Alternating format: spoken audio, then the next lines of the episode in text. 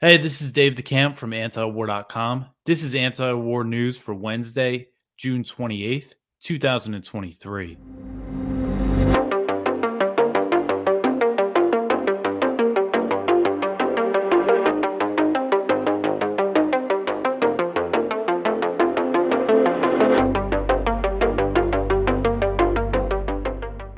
Right, the first story at the top of antiwar.com today. Zelensky says no Ukraine election until the war is over.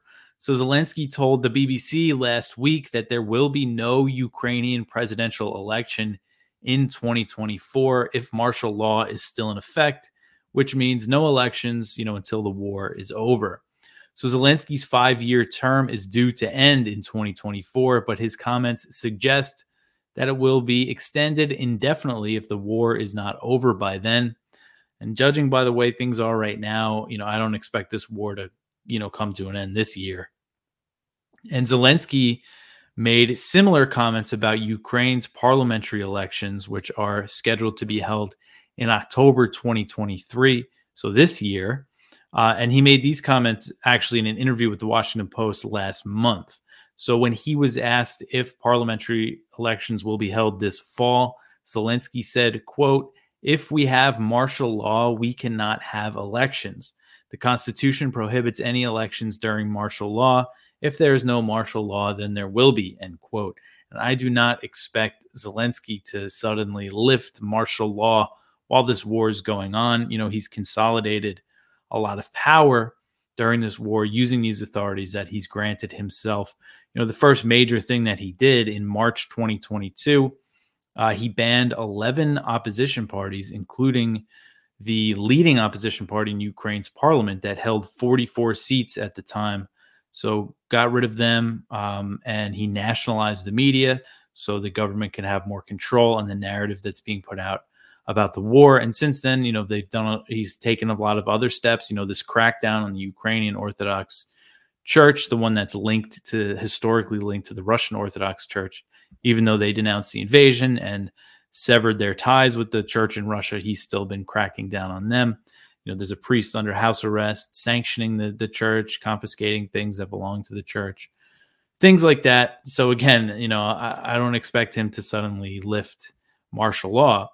And the Speaker of Ukraine's parliament, Ruslan Stefanchuk, he made similar comments last week, saying again, "Oh, Ukrainian uh, law stipulates that we can't hold elections during martial law. Too bad. I guess we all have to remain in power."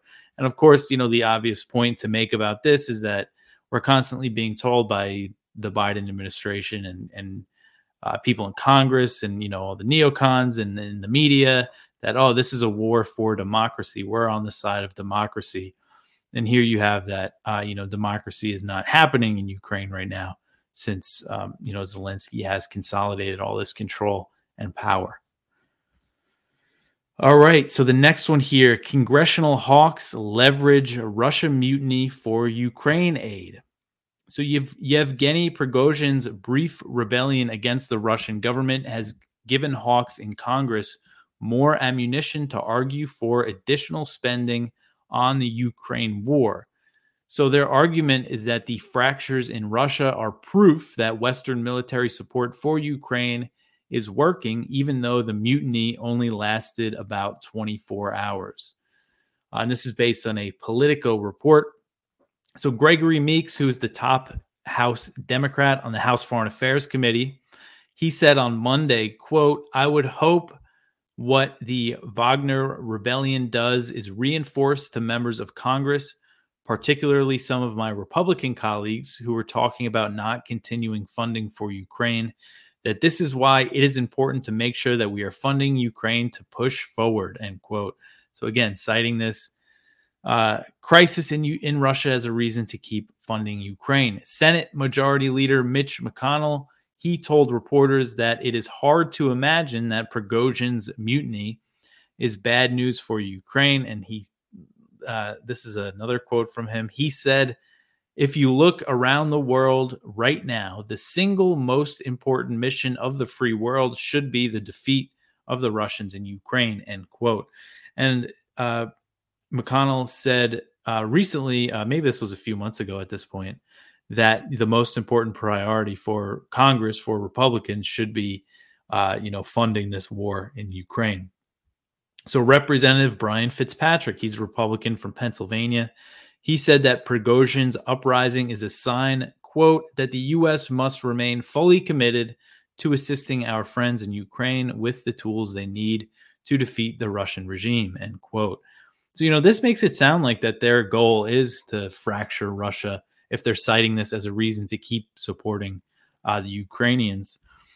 So the crisis in Russia came after the House and Senate panels approved their versions of the 2024 National Defense Authorization Act. That's the NDAA, the annual military spending bill. So it was just passed by their foreign affairs committees. It still needs a full vote in the House and the Senate, and then they negotiate the final version. Uh, but but each version is 886 billion dollars, which is what President Biden requested, and that's because the debt ceiling deal reached between President Biden and House Republicans capped the NDAA at 886 billion for 2024, which is still a big increase from 2023. Um, but the debt ceiling deal does not restrict emergency supplemental funds, which is how the spending on the Ukraine war has been authorized. So, so the deal does not put any limit on spending on Ukraine. So, three arms industry lobbyists told Politico that they believe the Prigozhin uprising will help hawks argue for a supplemental spending package, uh, both for Ukraine and for the Pentagon, because again, because of this debt ceiling deal, you have you know the hawks in Congress saying, okay, well, it doesn't limit supplemental emergency funding, so we're just to, you know, you know, pass some emergency funding just to increase the military budget, not just for Ukraine. They also want to pass some to arm Taiwan and also just to raise military spending in general. Now, this this Politico report mentioned that Kevin McCarthy, the House Speaker, has said he doesn't want to, he's not going to bring any supplemental funds, you know, for a vote. He doesn't want to talk about it right now but he was talking about the Pentagon, you know, just again, just increasing the overall military budget. But he, you know, he didn't say that about Ukraine. I think the way things are right now in Congress, even though you have the Democrats saying, "Oh, the Republicans don't want to don't support continuing the funding for Ukraine," I think right now, if the White House asked for more money, if they if they needed it, that they would get it. I, I don't think there's enough opposition to stop it. So the question is when is the White House going to ask Congress to authorize more spending? It's expected to happen soon, maybe within the next few months. There were uh, recently, the Pentagon claimed last week that there was an accounting error that freed up $6.2 billion in additional Ukraine spending. That's for military aid. Uh, so that that gave the administration some more time. So now it's not exactly clear. I would guess by the fall, maybe September, we're going to see them uh, make a re- request. Um, I, I, think initially it was going to be around midsummer, but now I would I would guess again, you know, sometime in the fall we're going to see that. So, yeah, of course, this is the reaction in Washington: is oh look, there's some instability in Russia. That means we got to you know keep pouring the weapons and money into Ukraine. All right, the next one here US announces $500 million weapons package for Ukraine. So the Biden administration on Tuesday announced this new military aid package, and it includes new Bradley and Stryker armored vehicles and munitions for various weapon systems. The provision of the new Bradleys and Strykers comes after Ukraine lost armored vehicles in the first few weeks of its counteroffensive. A U.S. military official said that at least 15% of the Bradleys that the U.S. provided Ukraine have been either damaged or destroyed. So, this $500 million is being provided through the Presidential Drawdown Authority, which allows the U.S. to ship Ukraine weapons directly from Pentagon stockpiles.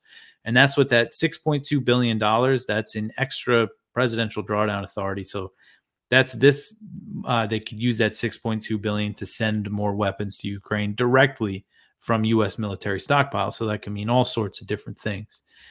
So, according to the Pentagon, the new arms package includes additional munitions for Patriot air defense systems, Stinger anti aircraft systems, additional ammunition for HIMARS rocket systems, demolitions munitions, mine clearing equipment, artillery rounds.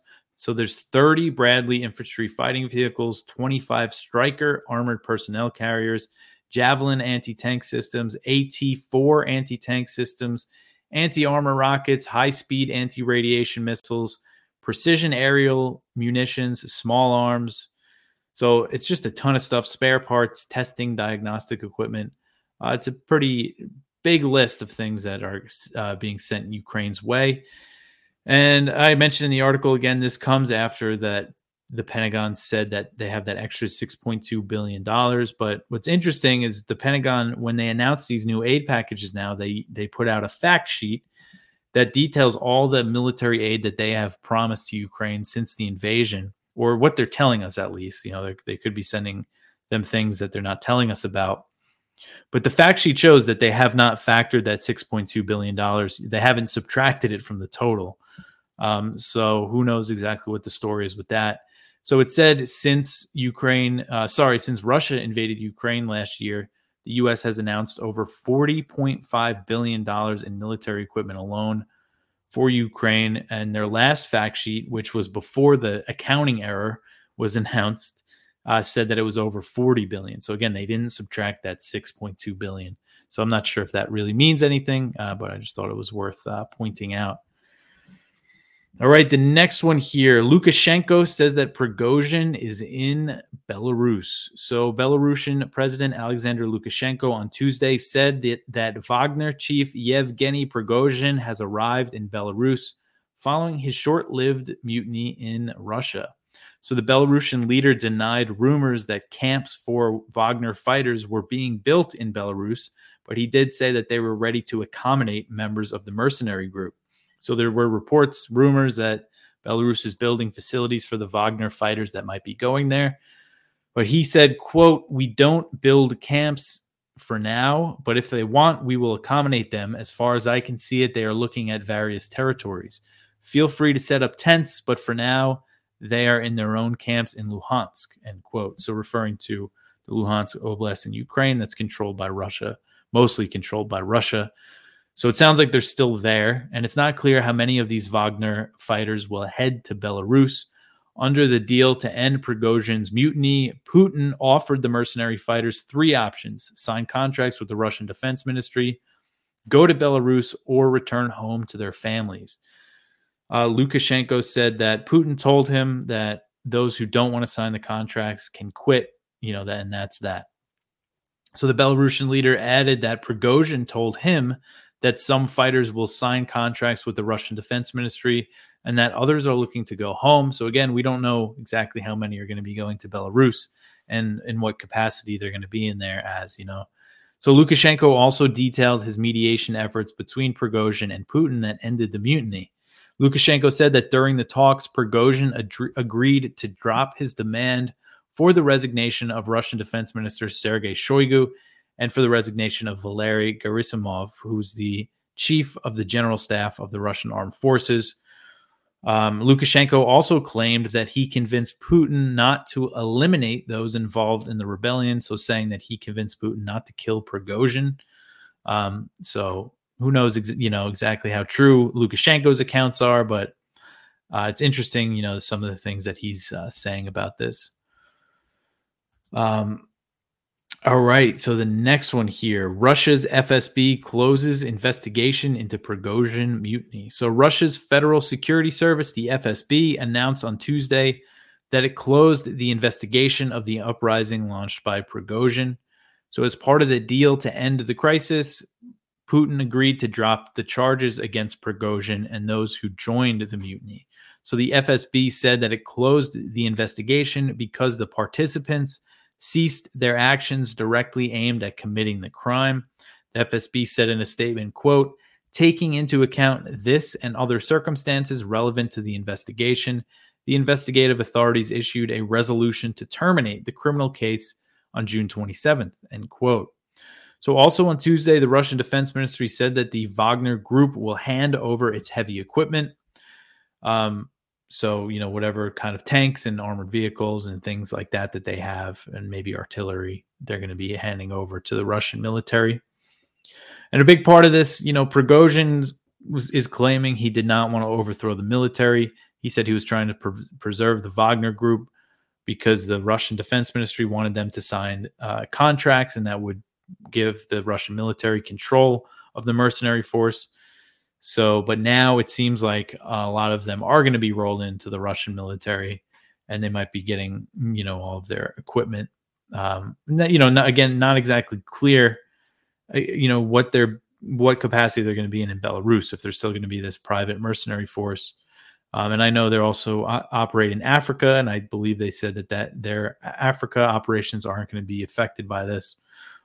Um, so, if, in the speech that Putin gave on Monday night, he vowed to uphold the deal that he made to end the mutiny, which and it seems like uh, we're seeing that happen here with FSB dropping this investigation.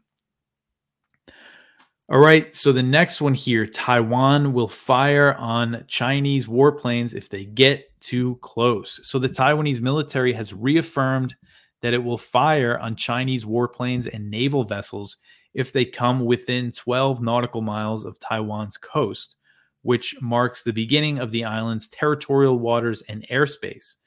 So the warning came after eight Chinese People's Liberation Army, the PLA, warplanes approached Taiwan's contiguous zone, which extends 24 nautical miles off the island's coast. So this is Major General Lin Wen Huang. He is the Taiwanese Defense Ministry's combat planning director. He said, quote, if the PLA side continues to ignore our warnings along the way and force their way into our territorial airspace and seas, we will actively strike back to safeguard national security, end quote. So China has been flying military aircraft closer to Taiwan in response to the island's growing ties with the US. The example, the big example that I always cite is the fact that the PLA used to rarely cross the median line, which is an informal barrier that separates the two sides of the Taiwan Strait. But since uh, Nancy Pelosi went over to Taiwan in August 2022, PLA warplanes regularly cross that line. So it's a big co- consequence of Pelosi making that trip. And while China has been flying closer to Taiwan, the Taiwanese government has not reported PLA warplanes flying within that contiguous zone or coming close to its airspace. Taiwanese officials have previously warned that their military would fire on Chinese planes that come within 12 nautical miles. So, again, this is them reaffirming uh, this position. I just think it's import- important to point out because, again, this is all directly related to the U.S. increasing its support for Taiwan, both militarily and diplomatically. You know, not just the, these uh, meetings with the House Speaker, but also the U.S. deploying troops there. And, you know, the agreement that the U.S. and China came to to normalize relations in the 1970s. You know, at the time when Nixon first went to China, the U.S. had a lot of troops in Taiwan and they had a mutual defense treaty with Taiwan. Uh, the deal that they made to normalize with Beijing was that they would scrap the mutual defense treaty, pull their troops out, and end official relations. Well, in recent years, you know, they've been increasing military support. They now they sent a few hundred troops there, and you have Biden saying he would defend Taiwan if China invaded. So it's clear that the U.S. is going against you know many of the commitments that it made. And of course, the Hawks will say, "Oh, that's because China's put Taiwan under more military pressure." Uh, but I think it's pretty clear that that is in direct response to the U.S. increasing its support for Taiwan, and in from Beijing's view, you know, they're violating that the agreement that they came to when they normalized relations. That's why you see Chinese officials say that you know the foundation of U.S.-China relations is the situation over Taiwan. All right, the next one here uh, Lee Amendment takes on arms price gouging. So, this article is over at Responsible Statecraft from William Hartung. And Barbara Lee, the uh, House representative from California, she has added an amendment to the House Appropriations. Sorry, wait, what's the bill here? Oh, the Defense Appropriations Act that was just passed by the House Appropriations Committee and this amendment would uh, look to address the price gouging that the U.S. arms makers have been doing, you know, because they can get pretty much whatever they want out of the Pentagon. And there was recently that former official on 60 Minutes who kind of blew the whistle on it. Um, even though, you know, it's very clear that it's been going on, but he kind of shared some more details about it. Um, but this proposal would require the Pentagon to report on excess payments to weapons contractors, including any actions taken to claw back overpayments or take disciplinary action against companies engaged in price gouging, as well as any cases that prompted referrals to the Justice Department for possible criminal action. Um, so Hartung says that the information required by the Lee Amendment is essential to any meaningful effort to reduce or eliminate routine contractor overcharges. And he says, on the face of it, it's hard to see how any member of Congress could oppose such measures, but you know, we can count on the weapons industry to lobby against this. So, Barbara Lee, you know, it's a shame that she's been all in on the Ukraine stuff because she's known she was the one member of Congress in 2001, right after 9 11, to vote against giving President Bush the authorization to invade Afghanistan. And that 2001 authorization is still what the U.S. uses to wage war in Syria, Iraq, Somalia, Yemen, and countries across Africa. It's all that 2001 amendment. And she was the only one that voted against it. So, again, you know, it's kind of just a shame to see her uh, voting to send all these weapons into Ukraine. Uh, but that's it for the news for today. I just left the one up uh, from yesterday about about Gitmo. I was kind of a slow day, but you know when I have a slow work day, it's usually good for the world. So you know it's not the worst thing. um, but go check out our viewpoints. We have one from Jonathan Cook. Daniel Ellsberg is lauded in death by the same media that lets Assange rot in jail. One from Ted Snider. Prigozhin's rebellion. What just happened in Russia? That's his analysis of it. That's over at the Libertarian Institute. One from Seymour Hersh, the Ukraine refugee question.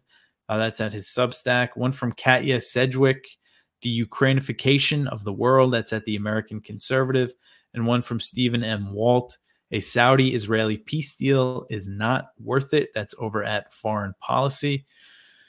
Uh, but that's everything for today. You could always support antiwar.com at antiwar.com slash donate. Like and subscribe to the show on YouTube and share it around. Tell your friends about it all that stuff really helps us out. Uh, I appreciate all. We've get, been getting a lot of comments, and I appreciate all that.